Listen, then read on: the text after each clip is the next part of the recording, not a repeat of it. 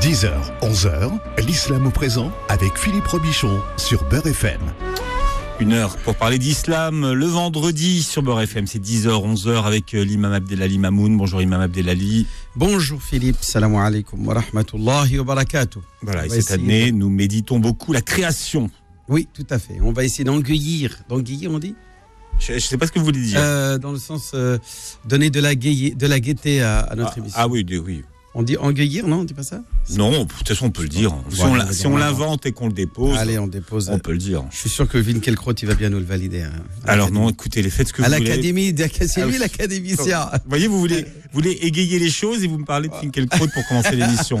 Je suis pas sûr que ça va beaucoup m'égayer, hein, je vais pas dire, Si mais on dit en- égayer, on dit Égayer, on peut- égayer. voilà. on peut égayer. les voilà, l'émission, Inch'Allah. Bien, eh ben, pour être euh, dans la thématique, j'aimerais que vous euh, commenciez cette émission par la citation du jour. Et c'est une sourate du Coran. Oui, une sourate du Coran qui est pour moi l'une des plus belles, mais c'est aussi la plus courte. La plus petite sourate du Coran, Je elle crois est que c'était la Fatiha, moi, la plus courte. Ah non, non, la sourate, elle a sept, sept versets. Celle-là n'en a que trois. Il y a, il y a d'autres sourates plus petites que la Fatiha. euh, par exemple, la sourate euh, La sincérité l'ikhlas, ou bien le Mu'awudatayn, n'ont que cinq ou six versets chacune. Donc la Fatiha qui en fait sept, euh, on appelle aussi Sab al-Mathani, hein, d'où le, Mhm. l'expression de, de cette, du, du- du surnom de la sourate al-Fatiha, qui a sept versets. Euh, Celle-là n'en a que trois. Donc c'est la sourate suivante, je vais la lire en arabe, comme ça ça va être joli. بسم الله الرحمن الرحيم إنا أعطيناك الكوثر فصل لربك وانحر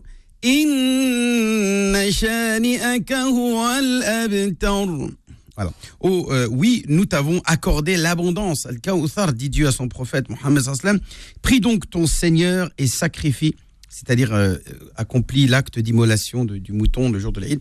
Celui qui te hait, voilà celui qui n'aura jamais de postérité. Inna shani aka, donc celui qui te déteste, c'est lui qui, quand il t'insulte, euh, hmm euh, le- de abtar, le mot abtar, ça veut dire qu'il n'a pas euh, de postérité, qu'il n'aura pas d'enfants qui vont lui succéder et donner euh, une certaine euh, vie à, à son Descendance. à sa descendance. Voilà. Mm.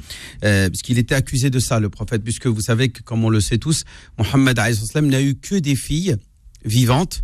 Euh, il en a eu donc quatre filles et il a eu trois garçons, deux garçons de Khadija et un garçon de euh, de Maria la, la copte, la fameuse euh, femme euh, convertie de, venue de- du pays des Coptes et offerte par l'empereur de Copte Mhm. qui s'appelait Maria, Maria la Copte. Et cette femme-là lui a donné un enfant qui s'appelait, qui s'est appelé Ibrahim, radiallahu anhu. On dit radiallahu anhu non pas alayhi salam parce qu'il n'est pas un prophète, bien sûr. Euh, cet enfant est mort euh, en bas âge, ainsi que Al-Qasim et ainsi que Abdullah, les enfants de, de Khadija. Euh, par contre, les filles, elles, non. Les filles, la plupart d'entre elles ont, ont grandi et ils se sont mariés et ont donné naissance, euh, naissance à des enfants. Celle qu'on connaît le plus, c'est bien sûr Fatima, anha, qui a donné Al-Hassan et Al-Hussein, qui sont des enfants qui ont grandi eux-mêmes et ont fait aussi beaucoup d'enfants. Aujourd'hui, beaucoup de personnes shérifs, des chérifiens, hein, du, chéri- du, du terme shérif qui veut dire noble, descendants du prophète, euh, se revendiquent descendants de Al-Hassan ou bien de Al-Hussein, donc euh, les enfants de Fatima.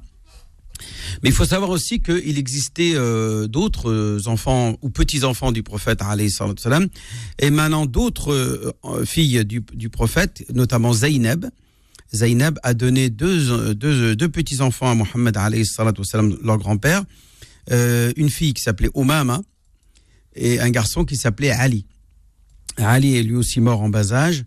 Euh, et Umama, euh, Umama est, est une fille que le prophète euh, a vu grandir et, et que lui-même, quand il priait devant ses compagnons, aimait la tenir dans ses bras et diriger la prière avec son avec le bébé dans les bras. Hein, Vous voyez un petit peu. Pour ceux qui pensent que non, quand on fait la prière, il faut pas être dérangé par quelque chose. hein, le, le prophète, ne voyait pas d'inconvénient que de tenir Umama, la fille de Zaynab, dans ses bras, qui est donc sa petite fille, mais de Zaynab et pas de Fatima, dans ses bras, et il dirigeait la prière, et quand il arrivait à la prosternation, il la posait près de lui, et quand il se redressait, il la reprenait dans ses bras. Vous voyez combien le prophète était à la fois dans la spiritualité, mais en même temps dans l'affection, dans la compassion et dans, dans le- le- l'esprit de paternité, puisque il se considérait comme un père pour tous ses enfants et ses petits-enfants. Donc il aimait euh, fa- faire preuve d'affection, et ça n'est pas montrer de, euh, de la Négligent. de la faiblesse, je veux dire plutôt de la faiblesse ou plutôt de de, de l'efféminé, de la de l'efféminité, hein, euh, si on veut dire ça comme ça. C'est-à-dire ça on, ça fait pas preuve ça n'est pas nul quoi en, en gros que de tenir un bébé dans les bras comme chez Shomaga comme on dit chez nous Euh, moi je suis un homme je tiens pas je, je suis viril moi je tiens pas les, les enfants dans mes bras non non non le prophète C'était les anciens papas, ça, les nouveaux papas, ils n'ont pas ce genre de. de non mais mais ça existe encore Philippe ça existe encore il y a encore des gens qui sont comme ça vrai un jour, euh, il y a même un, un homme euh, qui, qui était un chef de tribu. Euh, lui, par contre, faisait le distinguo entre les garçons et les filles. Mhm. Euh, quand euh, son fils est rentré, il l'a pris dans ses bras, il a fait un câlin, etc. Il l'a mis sur ses genoux. Et quand sa fille est rentrée, il l'a mis à côté de lui sans lui faire de câlin. Et là, le prophète euh, euh, lui a dit, mais pourquoi tu, tu as embrassé ton fils, c'est pas ta fille? Il a dit, ben ouais, mais les garçons, c'est pas comme les filles. On va pas, on va pas se comporter avec les filles comme on se comporte. Pour lui, c'était normal de faire de la différence Mhm. entre les garçons et les filles. Et là, le prophète, il lui a dit, tu es injuste. Tu as été injuste envers ta fille. Il n'y a pas de raison que si tu fais un câlin à ton garçon, tu dois aussi le faire à ta fille. Et tu ne dois pas faire de différence entre tes enfants. Donc et ça, c'est très important, Philippe, parce que ça joue dans la psychologie et dans l'avenir même et dans l'émancipation à venir de, de ces enfants qui, certains peuvent en être traumatisés et grandir complexés de ce genre d'attitude dans lequel ils ont été défavorisés par rapport à, à leurs frères ou à leurs sœurs Ouais. euh, qui ont été chouchoutés par exemple et dont ils ont vu, ils ont ressenti cette injustice et ils le gardent au fond d'eux-mêmes et, et- et- et ça, et, ça, et ça pourrit à l'intérieur d'eux et ils grandissent euh, vraiment avec tout plein de, de vices et de, et de, et de, et de choses qui, qui provoquent leur, euh, leur, leur, leur, refaire, leur renfermement dans, Mm. dans, dans leur vie, etc. et leur manque de confiance en soi. Et euh, donc ça, c'est très important que de ne pas faire de distinguo entre ces enfants. Mais pour revenir à notre euh, abondance, c'est-à-dire notre Kauthar, alors euh, c'est un fleuve, un fleuve qui se trouve au paradis, et parce que tout simplement on avait décidé que cette émission serait consacrée au, circuit d'eau, les circuits, les circuits d'eau, donc l'eau qui circule, et que ça serait celle-ci euh, qui sont au paradis.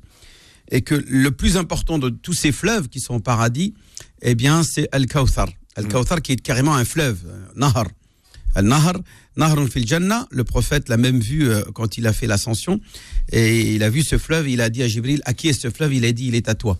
Et le prophète, quand il s'en est approché, il a vu que euh, son, son, son eau était plus, plus, plus blanche que le lait. Euh, alors carrément, je vais carrément te lire le hadith qui est rapporté dans le Bukhari. Tandis que je, me marche, que je marchais au paradis lors de l'ascension, je vis un fleuve dont les bords étaient formés de perles voûtées et trouées. Qu'est-ce, ô Gabriel demande- demandai-je C'est le fleuve de l'abondance, répondit-il, celui que ton Seigneur t'a accordé à toi. L'ange en prit une poignée et je constatai que sa boue était du musc de la meilleure odeur. Le fleuve de l'abondance est un fleuve au paradis. Ses bords sont en or, son lit est formé de joyaux et de rubis. Son sable est meilleur que le muscle, son eau plus délicieuse que le miel et plus blanche que la neige. Voilà ce que nous dit le prophète au sujet de euh, ce fleuve-là. Qu'Allah nous donne la possibilité d'un jour d'en être abreuvé de la main, de la main même du prophète salatu wassalam. Euh, mais il y a d'autres, bien sûr, d'autres, d'autres, d'autres, d'autres cours d'eau dans le, dans le paradis. Euh, J'aime beaucoup la, la métaphore que Dieu donne quand il parle de ce, du cours d'eau. En général, il parle que les cours d'eau souvent engendrent de l'écume. C'est le, le fameux, euh, euh, comment on appelle ça, la, la- la mousse, la fameuse mousse euh, qui émane euh, d'une vague, mais aussi dans un cours d'eau, il y a énormément de d'écume. Et il dit que aussi le, le, le feu quand il est en fusion, le métal quand il est en fusion, lui aussi émet des, des- de l'écume. Mais que finalement toute cette écume-là part en disparaît. Et ce que ce qu'il reste de cette écume de, feu euh, dans la dans l'ardeur de euh, de la fusion, de la fusion de l'objet qui a été qui a, été monté en température jusqu'à jusqu'à être en fusion, eh bien, il en ressort des beaux bijoux parce que c'est l'or qu'on a fondu, ce sont des, des métaux précieux que l'on a fait fondre et que l'on a transformés en bijoux et en, et en, en objets d'art. Et donc, euh, ainsi, il, il compare euh, les choses futiles de ce bas monde aux choses réelles de l'au-delà, que l'au-delà est le résultat de cette fusion et que le bas monde n'est que l'écume euh, d'où vient et qui disparaît euh, au moment de, sa, de, la, de la fabrication de l'objet, de l'objet précieux. Et donc, euh, j'aime beaucoup cette métaphore que Allah Azzawajal nous, et cette parabole qui nous fait dans la sourate, par exemple, la sourate le tonnerre, les sourates al-Ra'd. Voilà en gros ce qui est dit euh, au sujet, à ce sujet-là. Mais bon, il y a bien d'autres choses à, à dire. hein. Bien, alors on va revenir aux sources, aux rivières, euh, au, au paradis. Euh, quelles sont toutes les, les- les rivières et toutes les sources dans le Coran? Ah, il y en a beaucoup, il y a beaucoup. Alors, d'abord, il y a des- les vocabulaires. Il y a le mot nahar, nahar qui veut dire fleuve, c'est-à-dire un grand cours d'eau. Ça veut dire c'est un fleuve ou une rivière. On dit rivière ou fleuve. Euh, et il y a les petits, les petits cours d'eau qu'on appelle al-ain, au pluriel uyun. Ain, ain, alors ça veut dire aussi œil. mais- Oui, c'est le mauvais œil quand on dit. euh, euh, non, non, là, là, c'est le mot ain qui veut dire. euh, C'est effectivement, c'est un, un homonyme. On dit comme ça, un homonyme, homonyme. On utilise le même, Oui. la même prononciation, la même terminologie pour définir autre chose Mhm. qui est la source et qui n'a rien à voir avec l'œil. Peut-être qu'elle a un lien. Alors là, il faut aller chercher, peut-être tirer un peu sur, par les cheveux pour En tout essayer cas, de le, trouver- le- le mot y ressemble. ben, il est non seulement il lui ressemble, mais c'est c'est exactement le mot identique. Al-ain euh, qui veut dire l'œil Ouais. et al-ain en arabe qui veut dire aussi la source. Donc euh, revenons d'abord à cette ce terminologie qui est euh, nahar.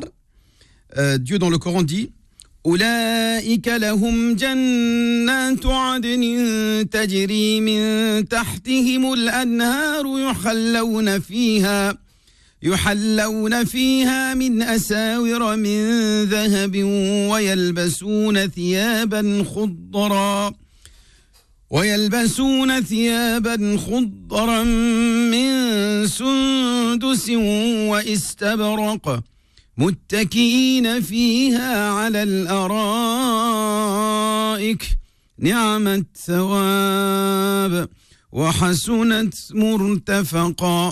Alors j'ai choisi ce verset là euh, parce que justement nous sommes vendredi et qu'il est recommandé de réciter la totalité de, de- de- des- des versets qu'il y a, euh, dont l'un d'entre eux est celui que je viens de citer. Mhm. C'est la sourate, la grotte, sourate, la caverne, hein, où Dieu dit dans le Coran, voilà ceux qui auront les jardins du séjour éternel, sous lesquels coulent les rivières, ils y seront parés de bracelets d'or et se vêtiront d'habits verts de soie fine et de brocart, accoudés sur des divans bien ornés.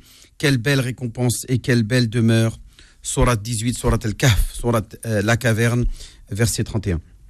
Donc voilà, entre autres, souvent Allah cite euh, ces rivières comme étant s- sous les paradis, ou sous lesquels, dans des paradis sous lesquels coulent des rivières. hein. Euh, dans un autre verset, il dit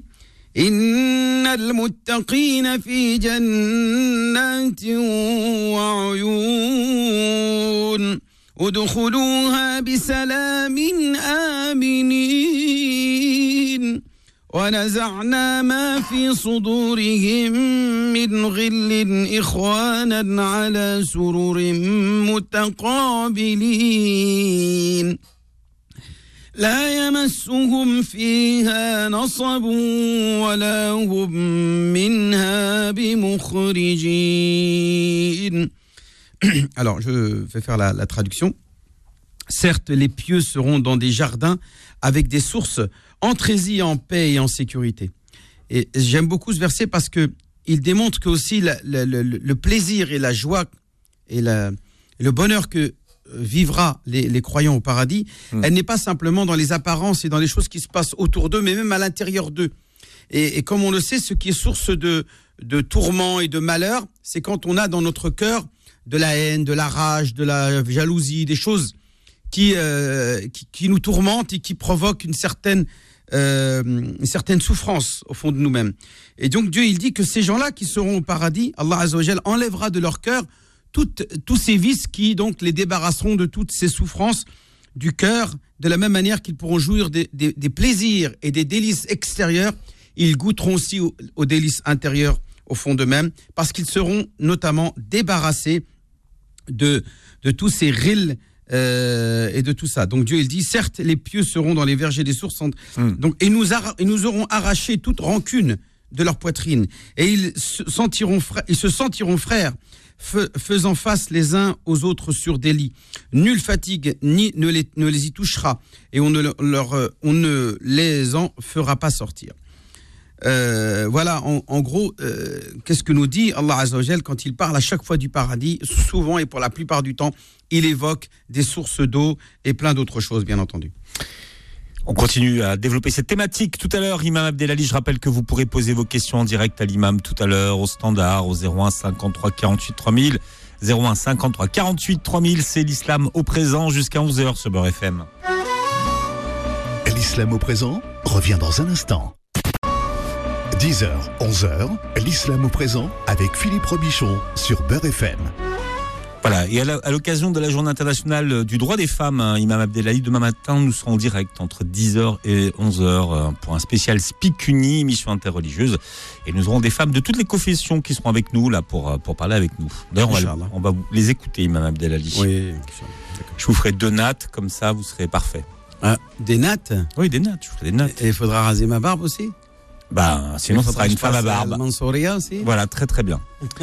Bon, allez, on continue. On a, a évoqué euh, ce matin, Imam Abdelali, euh, justement tout ce que, toutes, euh, tous les, les sources, les rivières qui sont au, au paradis. Et on est en train de voir ce que disait le Coran là-dessus, Imam Abdelali. Oui, alors d'abord, parlons de, des ti- des- déjà des types, des catégories de, de, de, de On a vu les rivières. fleuves Oui, des rivières ou des fleuves, on peut Ouais. appeler ça des rivières, des fleuves. Alors, il y a effectivement plusieurs types de, euh, de fluides, on va dire ça comme ça, de, euh, de choses qui vont couler de ces fleuves-là. Alors, il y a un verset qui dit, et je vais le réciter en arabe. مثل الجنة التي وعد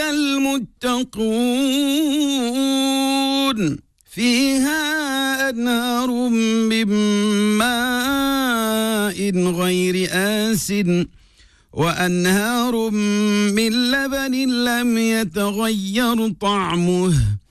وأنهار من خمر لذة للشاربين.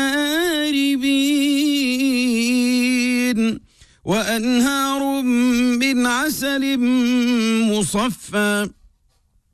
ولهم فيها من كل الثمرات ومغفرة من ربهم Surat, euh, surat Mohammed, donc justement du nom du prophète Mohammed, verset 15.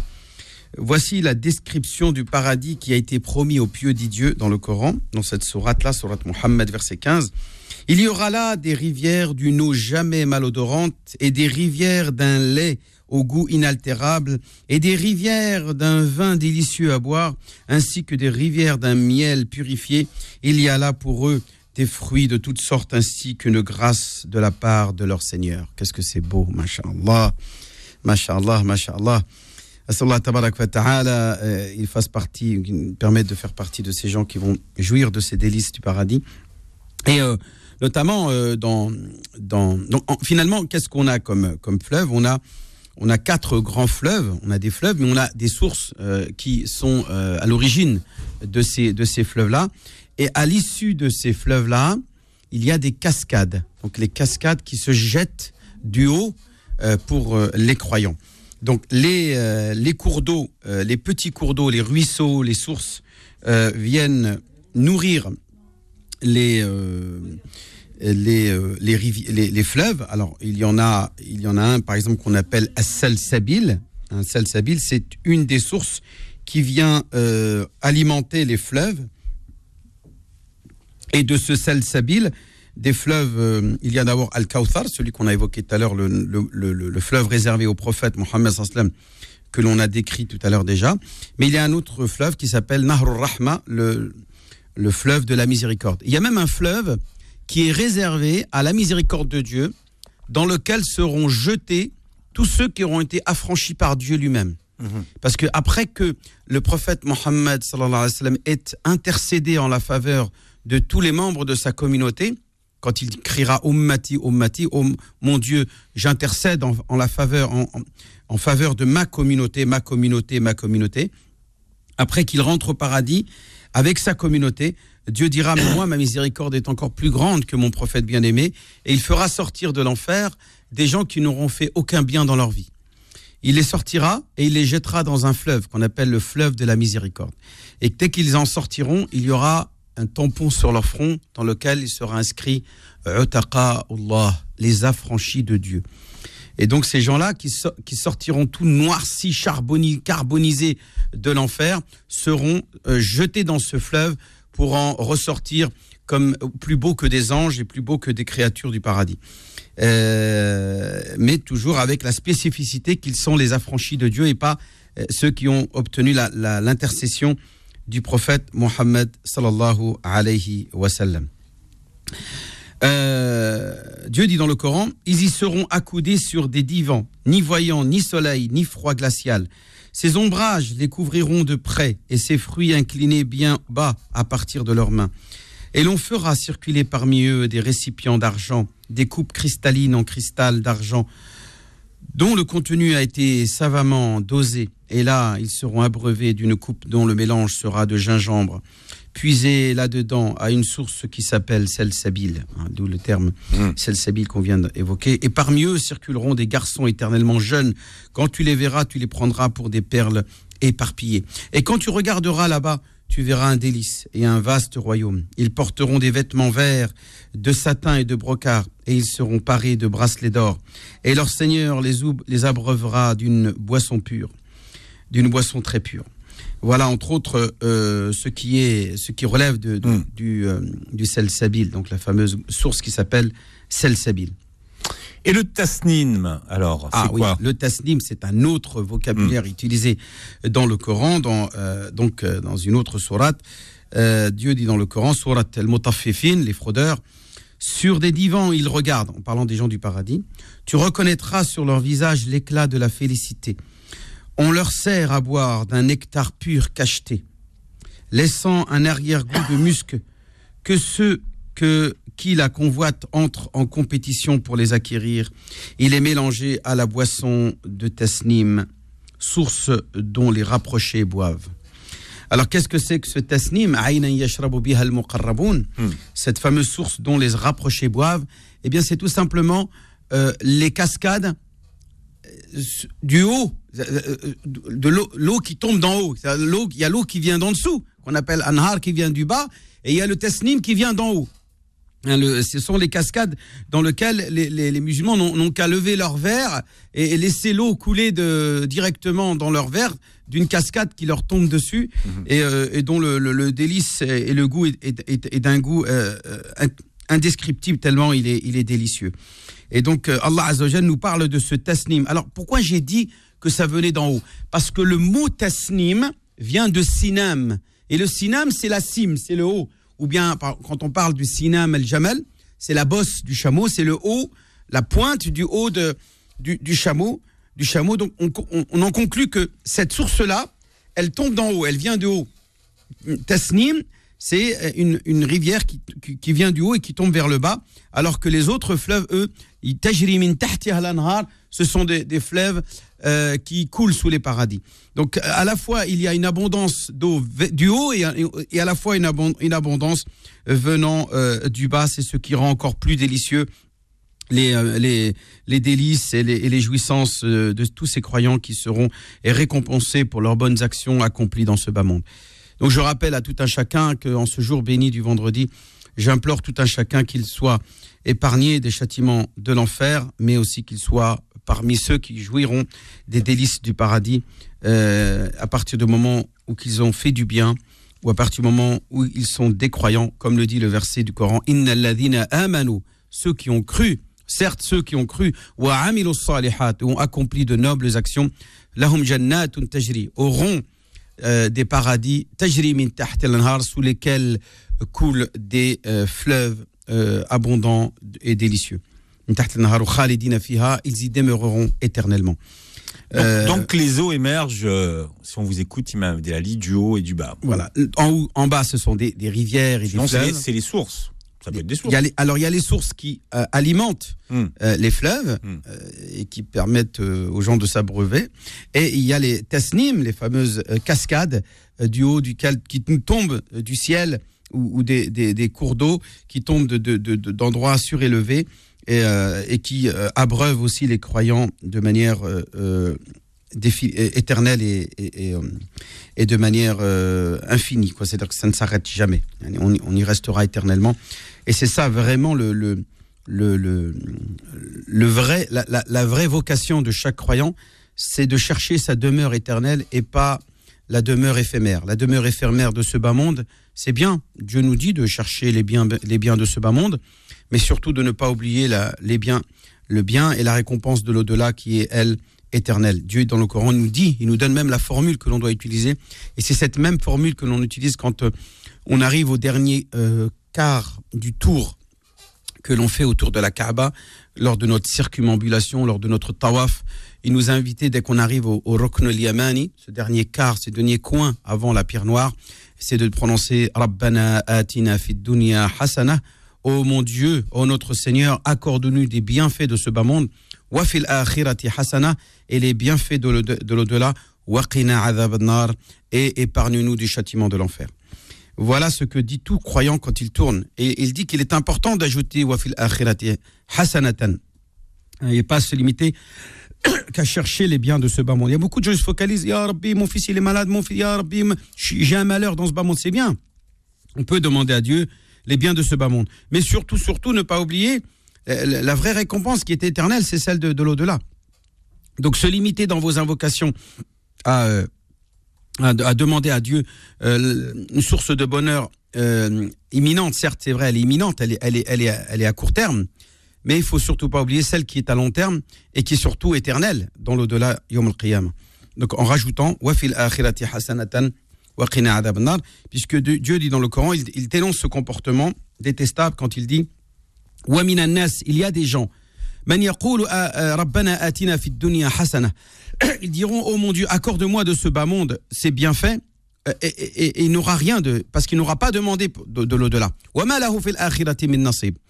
Euh, il n'aura rien de, de l'au-delà parce qu'il ne l'a pas demandé. Il y a parmi eux, au contraire, d'autres gens qui diront Rabbana atina fid dunya hasana. Oh notre Seigneur, accorde-nous des biens de ce bas monde. Wa fil akhirati hasanatan.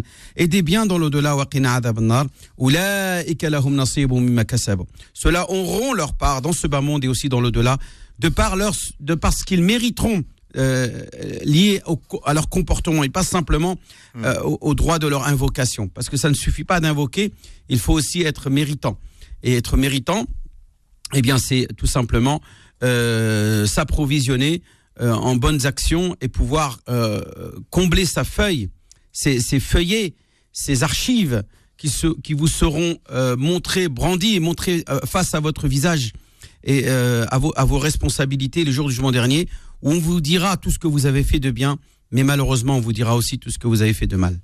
Donc, soyons des bienfaiteurs, soyons des gens qui, soient, qui, soient, qui sont bons, et pas bons que pour les musulmans, et pas que bons que pour les êtres humains, et pas bons que pour les animaux ou les êtres vivants, mais nous devons être source de bienfaisance pour toutes les créatures de Dieu.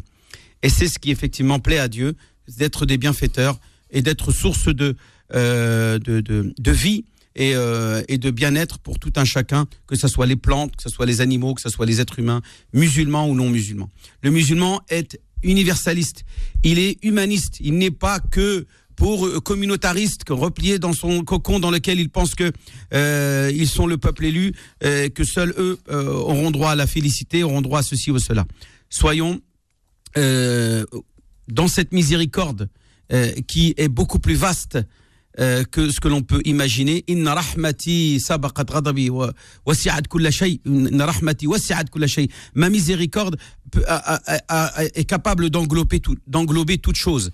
Et donc, euh, euh, ne soyons pas réducteurs, mais euh, mais incluants et, et on dit comment incluant, c'est ça? Inclusiste. bon. oui. Inclusiste aussi, Oui, voilà. inclut, Inclusiste bon. Qui inclut euh, toutes les créatures qui méritent euh, une récompense et une miséricorde d'Allah Azzawajal. Il y a la meilleure des, des- des miséricordes, c'est d'abord la guidance. Qu'Allah Azzawajal guide tous ceux qui Hmm. nous écoutent à revenir dans le droit chemin de sa religion. Amin.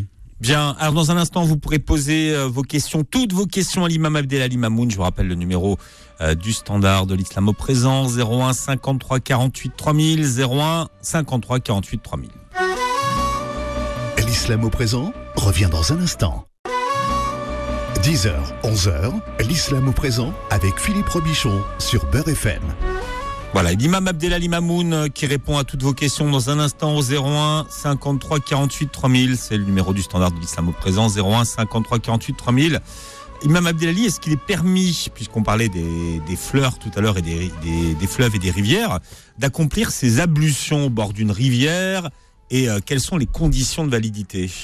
Alors, euh, là, on va parler euh, purement droit musulman et notamment fiqh al-ibadat, qu'on appelle le, droit des rites, le, le, les règles juridiques concernant les, rites. Bien entendu, toute personne qui veut faire sa prière ou être en état de purification spirituelle doit faire ses ablutions. Donc, s'il est en état d'impureté mineure, on dirait, au sens au sens figuré, au sens spirituel du terme. Hein. Il ne s'agit pas d'une impureté réelle. Hein. On parle d'impureté spirituelle. Euh, ce qu'on appelle al-hadathul asghar. Moi, j'appelle ça l'impureté incidentelle. Il y en a qui n'aiment pas trop cette expression. Bon, je hadath al-asghar. Eh bien, on doit effectivement faire ces ablutions. Et l'eau qui doit être utilisée, hmm. eh bien, elle doit remplir deux conditions. D'abord, qu'elle soit, euh, que ça soit de l'eau, et que ça soit une eau qui n'est pas subie d'impureté. Donc, voilà, une eau pure et qui peut purifier. Donc, capable de purifier et qui est pure à la fois. Euh, donc, euh, qu'est-ce que vous voulez dire quand je dis eau? Ça veut dire que quand on verse, par exemple, un peu de sauce ou un peu de café dans une, hmm. dans un, un, seau d'eau que je voulais, que je veux utiliser pour faire mes ablutions, tant que je, j'ai la quand, tant que je suis persuadé que l'eau qu'il y a dans le seau est encore de l'eau, même s'il a changé de couleur, un peu, c'est-à-dire qu'il s'est un peu euh, jauni euh, à cause du café, par exemple, eh bien, j'ai le droit de faire mes ablutions. Pourquoi? Parce que le café n'est pas impur. C'est peut-être sale, mais c'est pas impur de faire mmh. de, de, de, ce n'est pas le café n'est pas impur ou la sauce de d'une d'une soupe par exemple n'est pas impure. C'est sale mais pas impur. Faut bien faire le distinguo entre ce qui est wassar et ce qui est nejasa. Par contre, si je verse encore du café encore du café, encore du café, jusqu'à qu'à un moment donné, je suis persuadé que cette eau n'est plus de l'eau, mais du café. Bah là, non, je peux plus faire mes ablutions, puisque ça n'est plus de l'eau, mais c'est du café. Donc, en fin de compte, il faut que ça soit de l'eau. Par contre, si dans, cette, dans ce seau d'eau, là, il n'y a pas de café, il n'y a rien, eh bien, il y a une impureté qui tombe dedans. Et là, on parle plus de saleté, mais d'impureté, telle que du vomi, du sang. Euh, là, on va parler des najasettes, hein, euh, d'un morceau de cadavre, par exemple, des choses impures de l'urine, de l'excrément, ça c'est des impuretés, même en petite quantité, et euh, qui a provoqué le changement de l'odeur ou du goût ou euh, de l'odorat, l'odeur, l'odeur, le goût et, et la couleur, excuse-moi, voilà, c'est ça la troisième catégorie. Si l'impureté a provoqué le changement de l'une de ces trois choses sensorielles, c'est-à-dire l'odeur, le goût ou la couleur visuelle, eh bien, je n'ai pas le droit de euh, me purifier dans cette eau-là. Maintenant, revenons à notre rivière. Quand nous avons une rivière ou un fleuve comme la Seine, et quand on le voit passer, il a changé de couleur. Et on sait que ce changement de couleur n'est pas dû à des euh, saletés, mais à des impuretés. Bien entendu, il, est donc impossible et interdit de faire ces ablutions avec de l'eau euh, dont le cours d'eau et, la couleur de l'eau a changé à cause d'une impureté que sont les, les, les, détritus venant euh, hmm. des égouts, etc. Et on le, on le, sait, ce qui sort des égouts. Hein, Philippe, on sait que c'est voilà. d'accord. Donc ce sont des impuretés, pas des saletés. Par contre, si on sait que dans une rivière euh, positionnée plus en amont, euh, en haut du, je sais pas moi, euh, du moins en, en, bas d'une montagne par exemple, et qu'elle a un petit peu changé un peu de couleur parce que, je sais pas moi, il y a des des des gens qui ont qui ont fait la vaisselle ou qui sont euh, qui ont lavé leur euh, leur linge dedans, etc. Eh bien, cette eau-là n'a pas subi d'impureté, mais des saletés. Je peux faire donc mes ablutions avec cette eau-là. Donc, une eau, elle doit être pure, elle doit être eau. Et si elle a subi une, impureté, même si elle coule et que cette impureté persiste, même dans l'écoulement, je ne peux pas faire mes ablutions de cette eau euh, émanant de cette rivière. Euh, y a une, c'est de l'eau qu'on peut boire, c'est ça? Pas seulement. Alors l'eau qu'on peut boire, c'est ce qu'on appelle l'eau qui est pure. Euh, l'eau avec laquelle on peut faire ces ablutions, on appelle ça une eau purificatrice. Donc il y a l'eau pure tahirun, et il y a l'eau purificatrice, mutahhir. C'est pas la même chose. Par exemple, une eau qui a subi une impureté, je peux peut-être éventuellement la boire, mais euh, je ne peux pas me purifier avec. Et, inversement, il y a des, eaux- des, eaux qui sont euh, euh, euh, propres à la, à la à la, à la, à la, à la purification, mais pas, ils ne sont pas purs, on peut pas les, on peut pas les boire. Par exemple, une eau qui a subi du savon, du savon qui est savonneuse, elle est, elle est purificatrice, mais elle n'est pas pure à la consommation. On est bien d'accord. Tu vas pas boire de l'eau, de l'eau savonneuse. Mais par contre, tu peux faire Si, tes, si tu veux faire des bulles, oui. voilà, si tu vas faire des bulles. Mais, mais en gros, Philippe, on est bien d'accord. Tu ne bois pas de l'eau savonneuse, donc elle n'est pas pure, mais elle est purificatrice. Tu peux faire tes ablutions avec, puisque le savon n'est pas impur. Ouais. Euh, Tu vois ce que je veux dire? Donc, une eau peut être pure et pas purificatrice. Elle peut, être, comme être- elle, peut être, elle peut être purificatrice et pas pure. Voilà, inversement. Euh, voilà, en gros, ce qui, ce qui est dit euh, par les ulama euh, et par le- nos écoles, nos, nos savants, qui ont, on va dire, classé toutes ces règles en matière de d'eau purificatrice, sachant qu'il existe sept catégories d'eau avec lesquelles on peut se purifier l'eau de la pluie, l'eau des rivières, l'eau des sources, l'eau de la neige, l'eau de la glace, euh, l'eau de la mer et l'eau du puits. Voilà, sept catégories d'eau euh, il- avec lesquelles il est autorisé de faire euh, ces, ces ablutions, petites ou grandes, majeures ou mineures. Bien, 01 53 48 3000, vous pouvez poser vos questions à l'imam Abdelali Mamoun. Euh, question, euh, est-ce qu'on a de la visibilité pour le Hajj ou pas? Alors, non, on n'a aucune visibilité vu qu'aujourd'hui, Philippe, les lieux saints sont totalement fermés à la, au public. Euh, il y a très très très peu de gens là-bas, à part les, les, les, les personnes chargées du nettoyage. Si c'est fermé, il y a, il y a pas, en tout cas, il n'y a pas de pèlerin. C'est ça que ça veut Il n'y a dire. pas de pèlerin. Voilà. Voilà. Aujourd'hui, aucun musulman, c'est dans le guichet d'enregistrement des, même sur Internet pour avoir obtenir un visa pour la Mecque, c'est fermé. Euh, donc toutes les agences sont fermées aujourd'hui. Et même ceux qui avaient déjà payé euh, leur voyage, leur forfait, ben c'est vrai que ça fait pas mal de, de, de- de bazar un petit peu dans les mosquées puisqu'ils viennent réclamer le remboursement de leur euh, de leur forfait euh, puisqu'ils savent qu'ils ne vont pas partir euh, d'ici là. Euh, ou du moins à la période qu'ils avaient euh, prévu de partir. Et, et c'est malgré, c'est pas, c'est pas les agences qui sont des escrocs, mais quand une agence euh, envoie l'argent à l'hôtel, envoie l'argent à la compagnie aérienne, envoie l'argent pour payer tous les, toutes les réservations nécessaires, restaurants, etc., transport, déplacements, etc., c'est sûr que derrière, et, que le pèlerin, il vient, il dit donne-moi mon argent, il dit ouais, mais ton argent, il est parti. Euh, comment on fait? Euh, C'est compliqué pour des agences. Bon, quand il y en a un, deux, ça va, mais quand il y en a des dizaines et des centaines, voire même, parce qu'il y a des agences qui travaillent très bien et qui font et qui souvent bah, se retrouvent à la dernière minute euh, interdit de séjour à la Mecque et tout cet argent-là eh ben, va courir pour récupérer le pognon. Quoi. Je veux dire, euh, tu crois que les Saoudiens ils vont vous rembourser votre argent? Bah, c'est, Les agences se retrouvent en porte-à-faux avec tout ça et c'est, et c'est vraiment D'accord. difficile. Donc, Donc, je, là, je demande aux musulmans d'être indulgents avec, avec les agences. D'accord. Mais donc là, ça veut dire que techniquement, quelles sont les recommandations Euh, Elles sont mondiales, de l'OMS ou des autorités saoudiennes Ah ouais, elles viennent de l'OMS, bien sûr, elles viennent de, qui, qui ont été suivies. Tout, tout rassemblement excessif supérieur à 5000 personnes, on le sait au niveau français, c'est ça. Mais euh, là, en Arabie Saoudite, quand on parle de plusieurs centaines de milliers de gens qui tournent autour de la Kaaba ensemble dans une promiscuité excessive, on est sûr que euh, euh, la propagation est extrêmement risquée euh, du coronavirus. Donc là, comme on sait que le Hajj, c'est quelque chose qui s'organise avant, Ouais. ça prend un peu de temps. Tout, tout est en stand-by. Donc, est-ce que ça veut dire Tout que là, aujourd'hui, il y a une question, il y a un point d'interrogation Alors moi, ce que j'invite sur- à faire, c'est aux gens de rés- réserver leur place sans donner d'acompte, de déposer leur passeport, de déposer leur vaccin, de faire leur vaccin ce qu'il faut. Et euh, Inch'Allah, si la situation se débloque, eh ben, ils pourront partir, ils seront prioritaires puisque les passeports ont été déposés. Donc ce sont les premiers passeurs, les pa- passeports qui obtiendront leur visa et donc qui auront la possibilité de partir à la Mecque.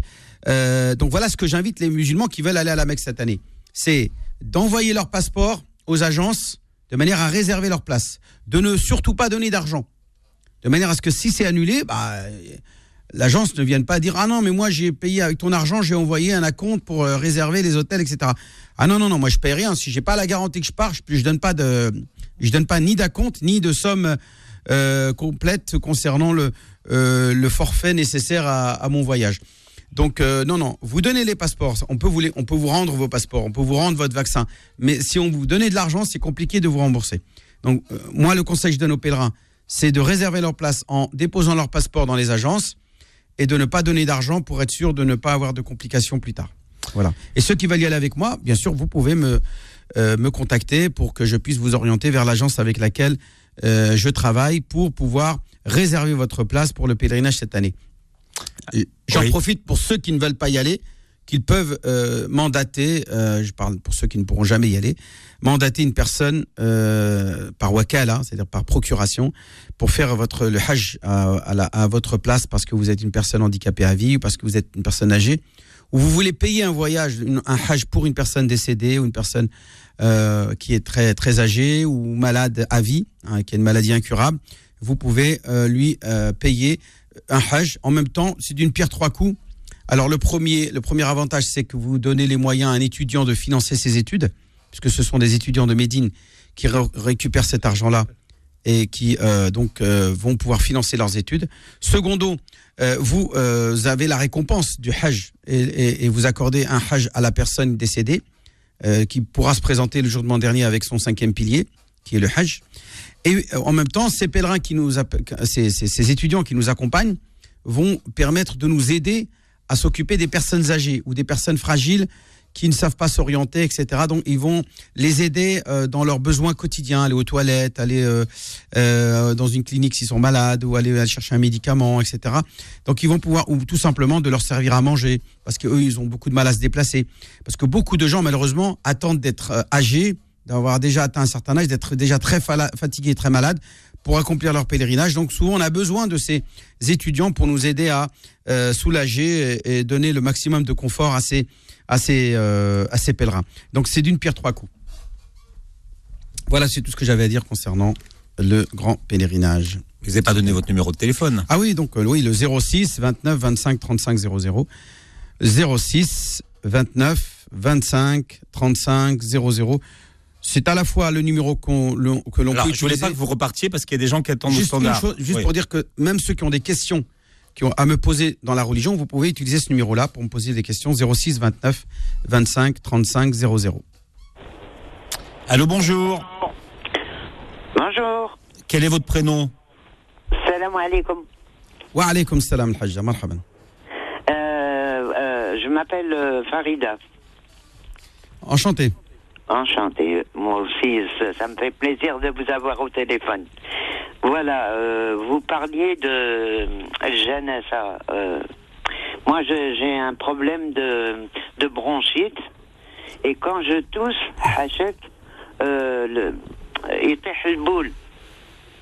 Ouais, d'accord, j'ai compris. Ah, mhm. Ça fait que euh, Hachek. Hein. Vous avez un problème d'incontinence, c'est ça ce Voilà, exactement. Alors mhm. ça fait que je ne fais pas la prière. Je suis sur le tapis en train de faire la prière, je tousse, D'accord. Euh, Est-ce que, est que vous portez des, des, euh, des, euh, des moyens de, de vous protéger Oui, protéger. des petites couches, oui. Bah, eh ben, eh ben, eh ben, c'est, c'est- eh ben, à ce moment-là, euh, ne, ne tenez pas compte de ces incontinences. Vous n'en tenez pas compte. Il y a un chapitre entier dans le droit musulman qui parle de ce sujet-là et qui donne la dérogation à ces personnes qui ont de l'incontinence, non pas de ne pas faire la prière, mais de faire leur prière avec leur incontinence. C'est-à-dire Ah que bon? même si vous avez des pertes, vous n'en tenez pas compte. Ah d'accord. Voilà, Ah, mais il faut moi- faire sa prière, madame.